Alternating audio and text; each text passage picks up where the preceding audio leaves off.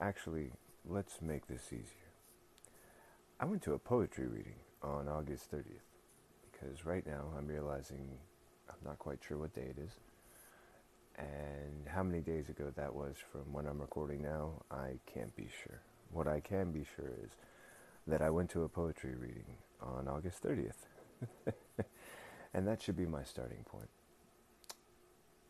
I went to the reading to see two good friends who I know, Joseph Lease and Donna de la Perriere.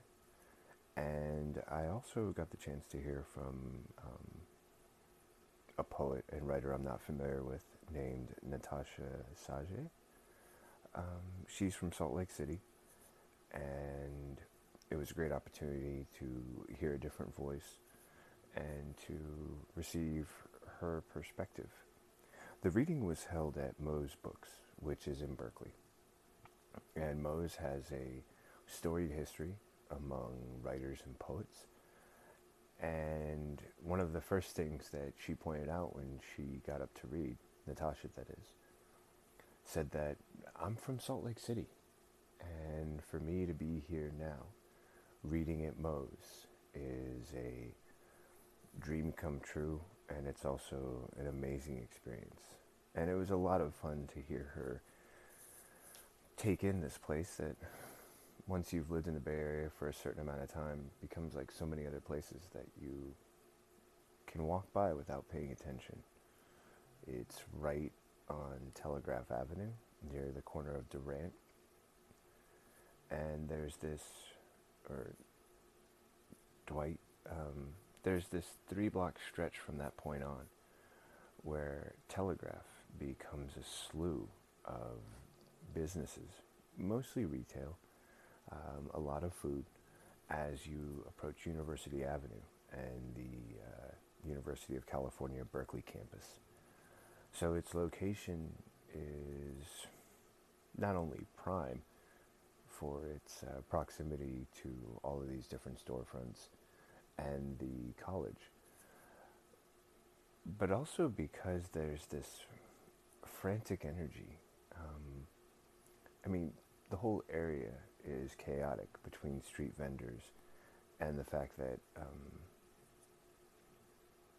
unless you're familiar with the streets, the moment you realize there's there's there's, there's and you have to dive down one of the sides left of the or take advantage of the parking garages or look for somewhere on the street that the frantic energy probably hits people the most whether you're walking or driving being around people who aren't sure where they're going and are suddenly in a hurry because they want to get someplace where they can park and know where they are and until they've done so they won't be at ease they won't be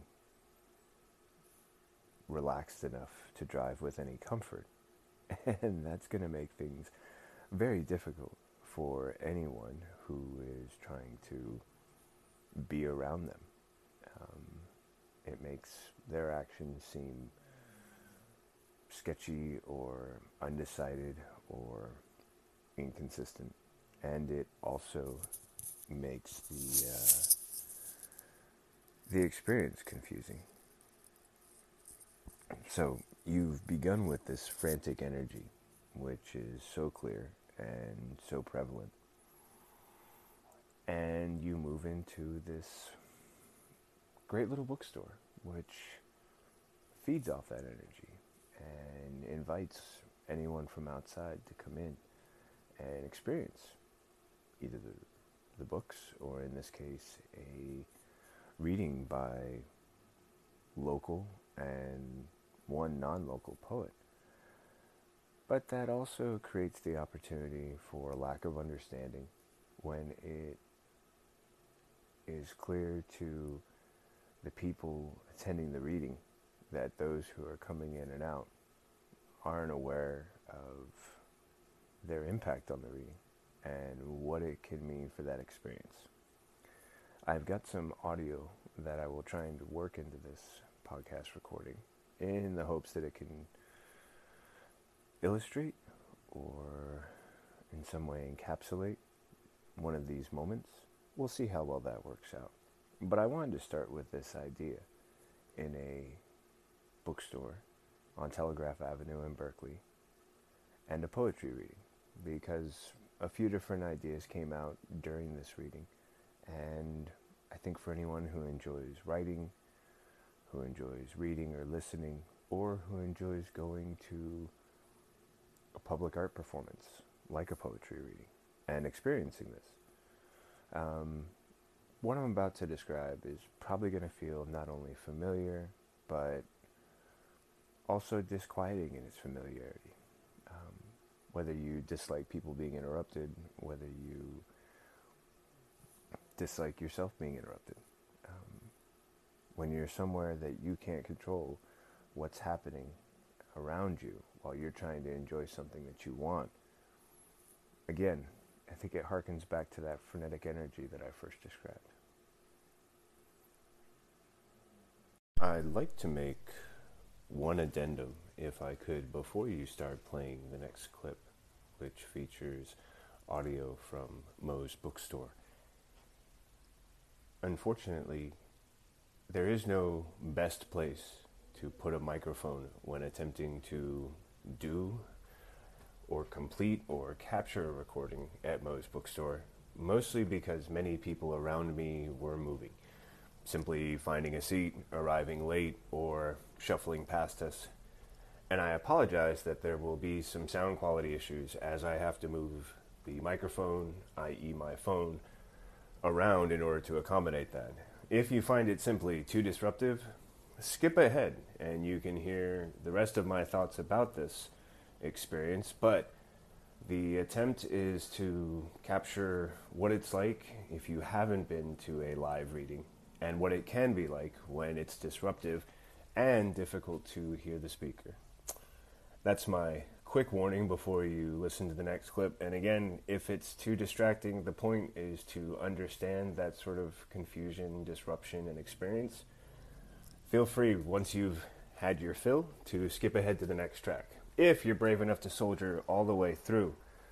Well, thank you, because you were willing to engage past the distractions or at least make the attempt. And that's all that any of us who were there were trying to do as well.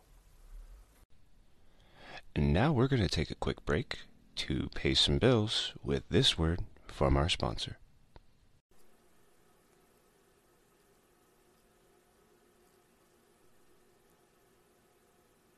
In the note, footnotes was the actual text of the anathema that was waged. Now you can find it on the internet because after you know, so you to look for it. But uh, the actual text of the anathema that was waged against Spinoza by his um, congregation in Am- uh, Amsterdam, I think it was. Um, so the language is so fabulous, I thought I would steal it and use it to have um, religion divorce me, anathemize me. So, with the judgment of the priests in their amices and albs, their cinctures, stoles, and chasubles, the bishops in their mitres pointing to the sky, the rabbis in yarmulkes and talits, tasseled and clipped, the saints in their garments embroidered with compass and square, the ayatollahs in their black turbans and white beards, and all the rest of the clergy who every day are more sure of their faith, who every day know more of the heresies I practice and teach. And with the consent of the elders and of all the congregations, in the presence of the Bible, the Quran, the Talmud, in their proliferate cathedrals and cloisters, mosques and minarets, synagogues and temples, etc., etc., and with precepts written herein with the curse Elijah laid upon the children, and with all the curses which are written in the law and not in the law. And through those who have endeavored by diverse threats and laws and promises to take me from my way of living outside religion, who will not pardon me, who raise a rod over my soul, whose axes ring in my flesh. I refuse the censer and the breviary, the thurible and the ciborium, the rosary and the offertory. I prefer my wine and bread unconsecrated, my soul unrepentant. Cursed am I by day and cursed by night, cursed in sleeping and cursed in waking, cursed in coming out and cursed in going in. Let the wrath and the fury of the righteous henceforth be kindled against me, and lay upon me all the spells they think they can conjure. Destroy my name under every religion, and cut me off from my undoing from all such tribes, so that I may live as if I am already dead.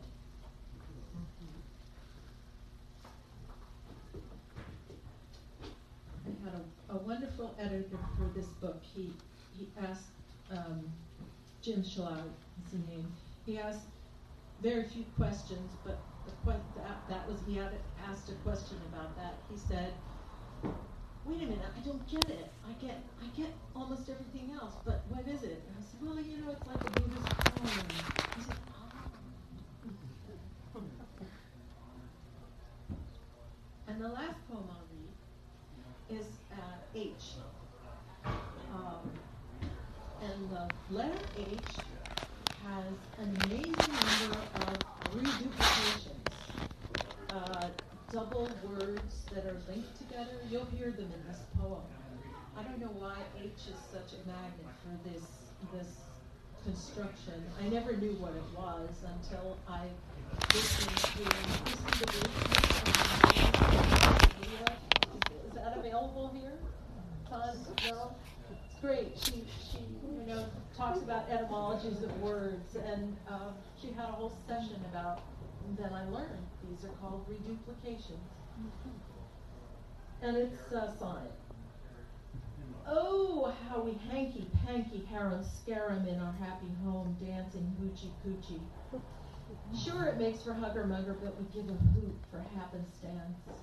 The yard is full of hound and hares, the door adorned with harlequins, in the closet hand-me-downs. If Hammurabi and his queen come by, we won't be hoity-toity, we'll offer haggis or humble pie. Our bed floats on hocus pocus, our corpore holy habeas, and the kitchen hums a hymn, Hail to Higgly Piggly. If the world can't call our hurly burly hunky dory, let it harakiri if it dares. Thank you.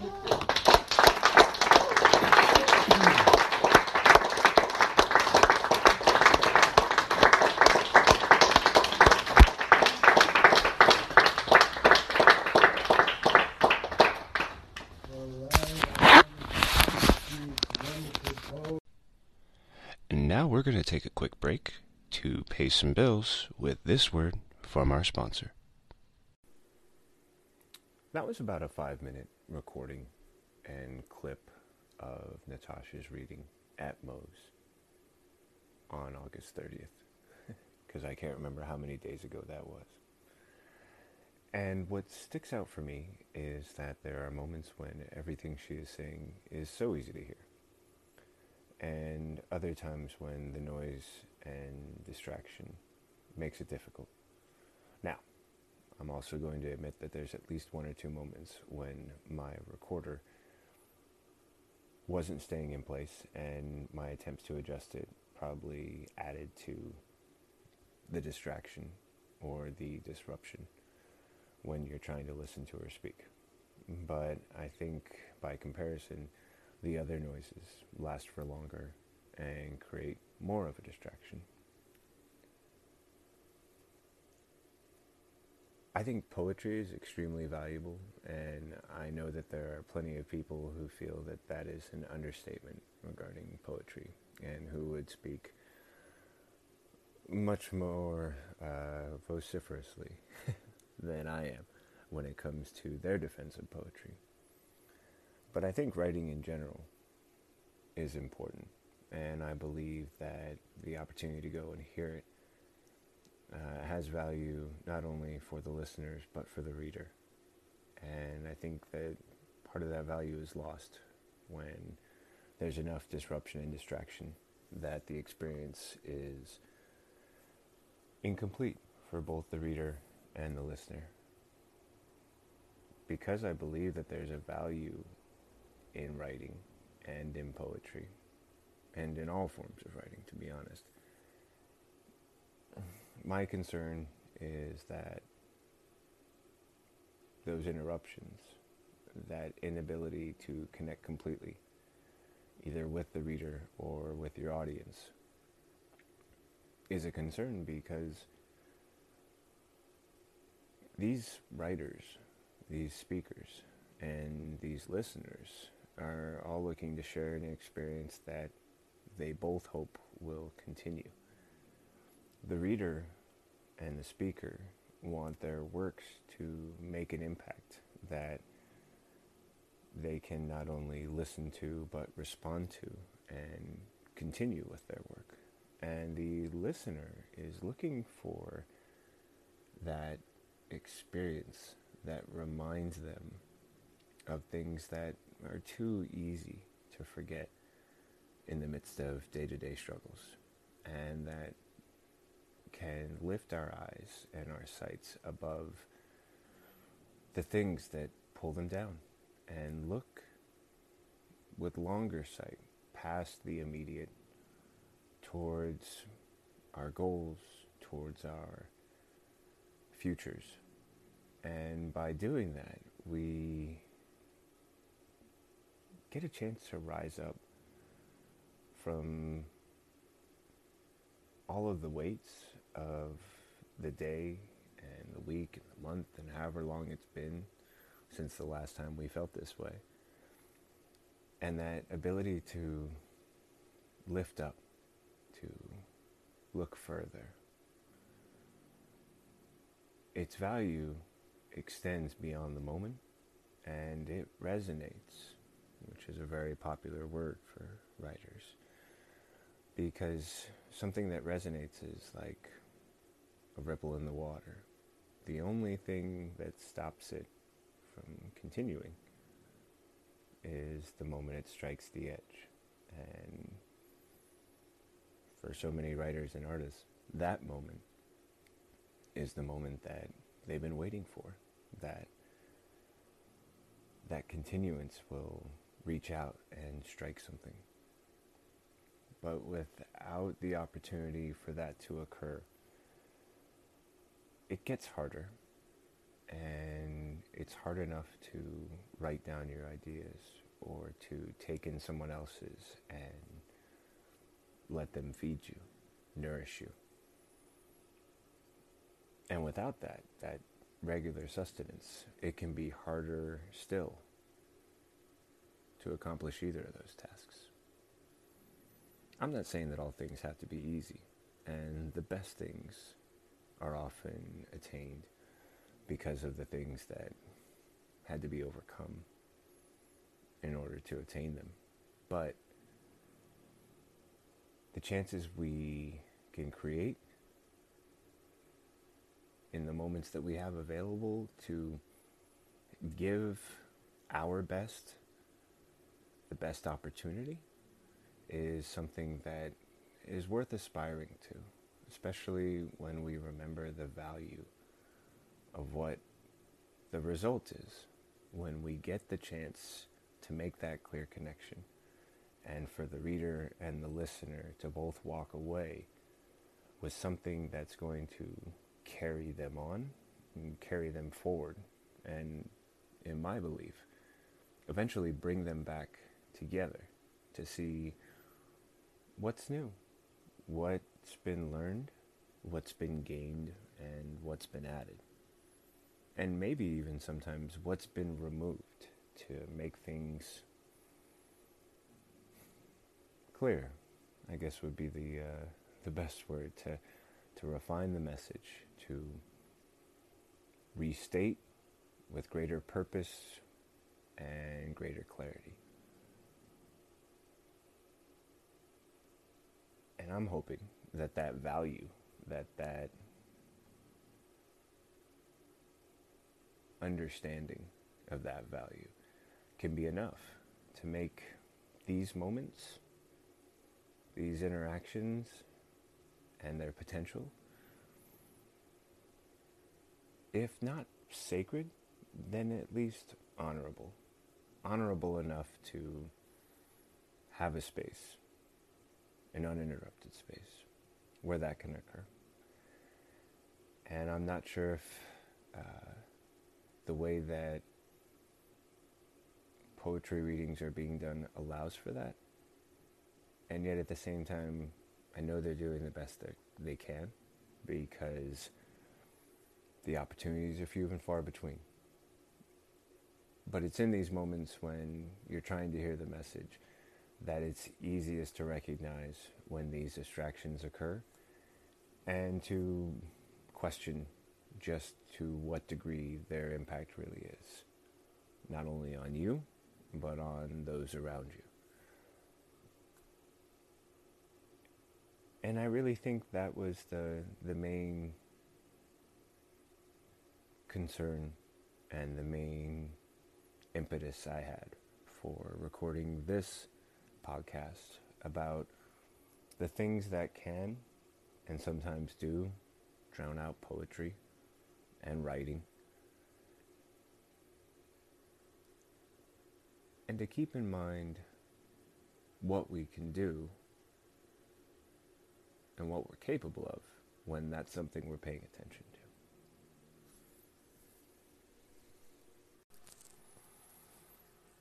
to. Now, I'm no stranger to the real world, and that means that I know a poetry reading in a bookstore is a poetry reading in a public space. The public has a right to engage with the public space however they choose. It's part of their uh, First Amendment rights to freely express and speak and think and act, um, as long as it doesn't harm others. But that doesn't mean that the experience that uh, those who came to enjoy the reading isn't impacted, and sometimes confusingly so, and with a bit of humor, but also uh, it creates a disconnect for them during that reading experience. Each time the outside public world requires them to pull away from what they're doing so they can pay attention to something else that's louder and because it chooses not to cease, uh, eventually will pull their attention away. That's not the fault of the speaker. It's the fact that if the speaker isn't aware of their impact on the reading or the other activities and their impact on the reading, how can they know that it's pulling away from the experience that those who are seated are trying to enjoy when someone is reading to them? So, what's this got to do with a horny dog? Um, well, let's start with the fact that we didn't know it was a horny dog, at least not all of us. We only heard someone say, Oh my God, too horny, and then I have to go. Now, rewind a little bit to Natasha reading her poem and finishing and moving on to a new poem. And this one had a very um, interesting sound to it. Uh, a lot of her poems were working with uh, poetry forms. So, for example, one, um, I always say this wrong, Abbassidian, Abbassidian, where the alphabetic quality is that the first line and the last line end and start with the same word, moving from poem to poem. So, for example, uh, if the last line in a poem is here, then the first line in the next stanza would be, or the first word in the next line would be here. Uh, I'm probably doing a terrible job of describing it, but the idea is basically she was working with these different forms, and the next form that she was reading had a very uh, sensual quality at one point. And while she was reading these very careful lines, um, someone nearby started to chuckle softly, and there was like a shaking noise, and you could hear a chain or keys rattling. And then someone said, off to the side, oh my God, must be too horny. And it came right at the end of Natasha speaking, uh, the ending of a sensual line. And myself, and I think many who are listening, kind of tilted our heads in the direction of the sound of the speaker off to the side because it appeared that they were in some way um, adding on or responding verbally to what Natasha had been reading. and we all looked around, and the next thing he said, the voice, was, Oh my God, I have to go. And you could hear footsteps running up. And politely, I tried not to turn around and look to see who it was because Natasha, for uh,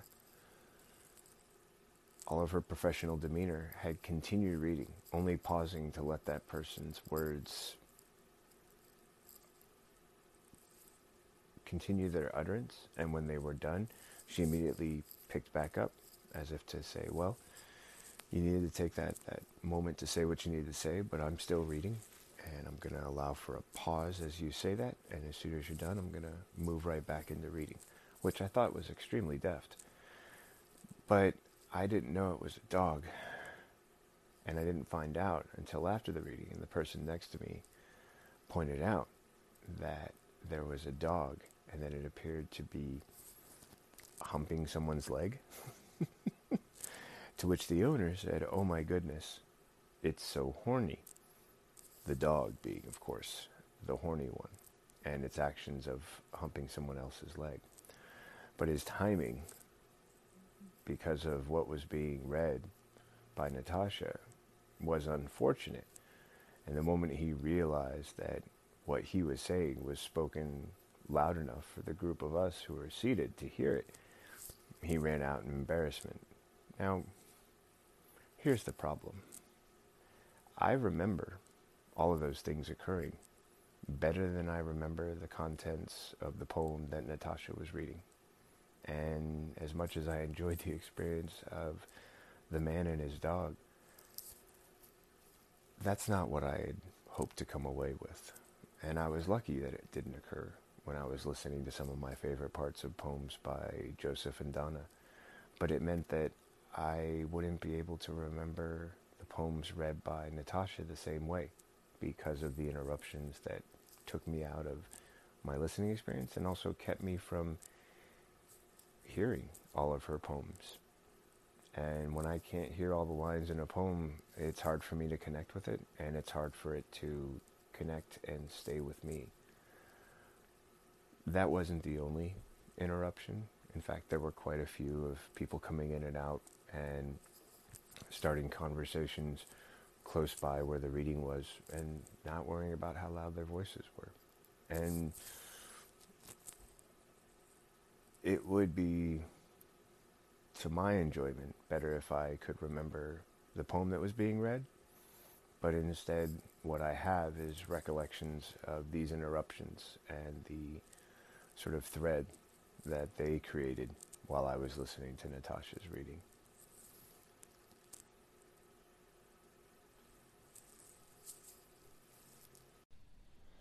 And now we're going to take a quick break to pay some bills with this word from our sponsor.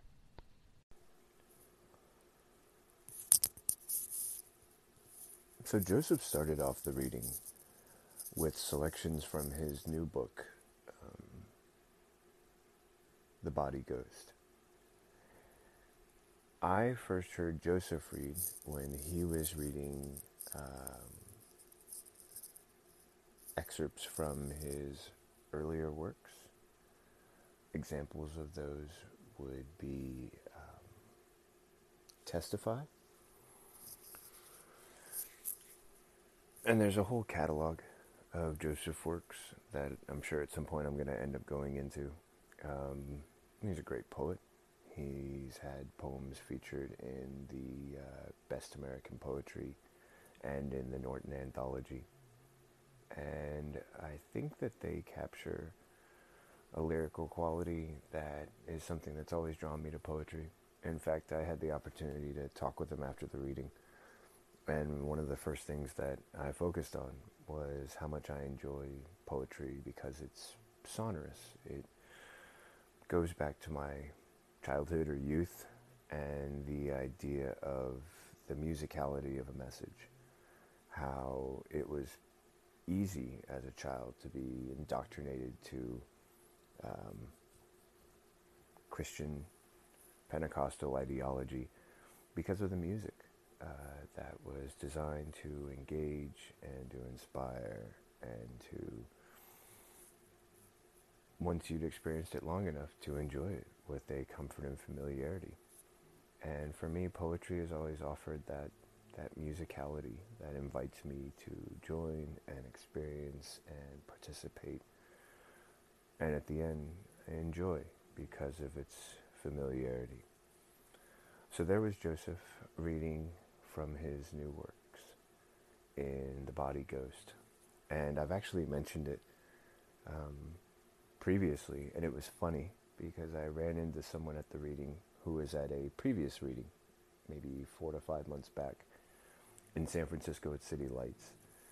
And I had made a comment then that a great line from one of Joseph's poems says that they stuffed a body in a mailbox. It was just a suit crumpled up, just a body in a mailbox. And it was a very haunting image to me. It, it, presented so many different ideas. I mean, questions, of course, but also interpretations of, of what that means or how that symbol can ingrain itself on memory, on the brain, on the ear. And I met someone uh, named Colin at the reading that I was at at Moe's Books, and it turned out he had been at the reading at City Lights. And he mentioned that one of his favorite comments was from someone in the audience who pointed out that line. And when I mentioned it was me, we had a good chuckle, and it was funny to share a affinity for something that for me had my own reasons for enjoying it. And now I'm sure this gentleman Colin had his own. But that we could both relate to Joseph's work not only through that one line but through our shared experience of hearing it and engaging with it at a previous reading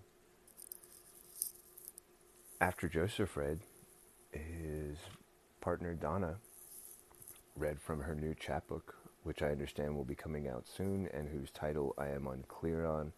And since there's currently no published record, I can't clarify the title without bothering Donna and Joseph. Um, I should also point out that the best time for me to record these podcasts is early in the morning when there's less outside noise or distractions and interruptions. So when I'm doing these at 4 or 5 in the morning, I might be inspired to reach out and contact someone. And thankfully, I remember that because most of them are in my time zone, they'd rather just sleep and talk to me later. so Donna read from her new chapbook, and it was a great selection. Um, again, she offers similar uh, musicality in her poetry, and yet her voice creates uh, a different melody for me that, while I feel is a compliment to what I experience when I hear Joseph, is also singular and uh, identifiable only as Donna when she's reading or when you're reading her work. And that led to Natasha, whose work I'd never heard before, but who I was excited to listen to simply because she'd made such a great journey to come out and read with us. And because I felt that in my experience, someone who's writing from a different geography is also usually writing from a mindset based there. And I enjoy hearing that thinking because I feel that it often provides a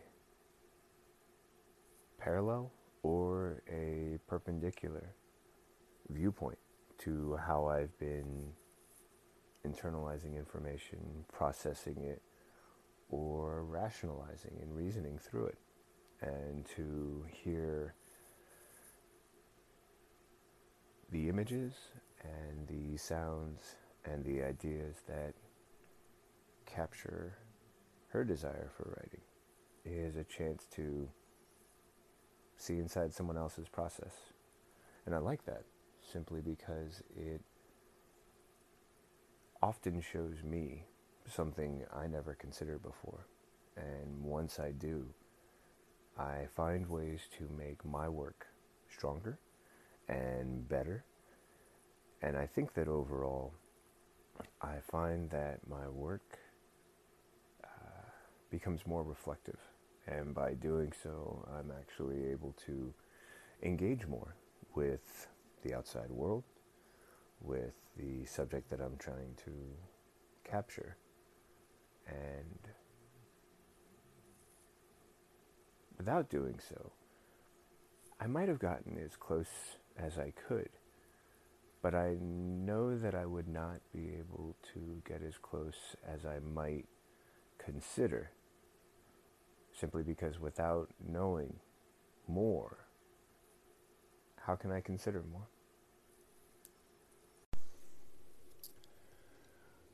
Thank you again for listening to Storytelling with Seth.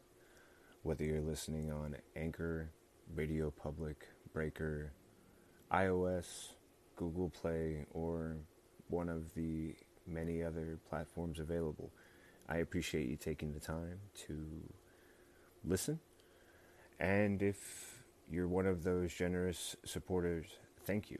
If you didn't know, you can support my podcast while you're listening to this recording, feel free to take a look for the link that says to support me. Should be a really simple little button. And if you're having any trouble, don't hesitate to reach out and let me know. And I'll make sure that I'll do my best to help. But your listening, your continued support is what makes these podcasts possible. And I couldn't do it without you. So, thank you again not only for listening, but for your generous support and for all the different platforms that you listen to Storytelling with Seth. I look forward to sharing my next story with you soon.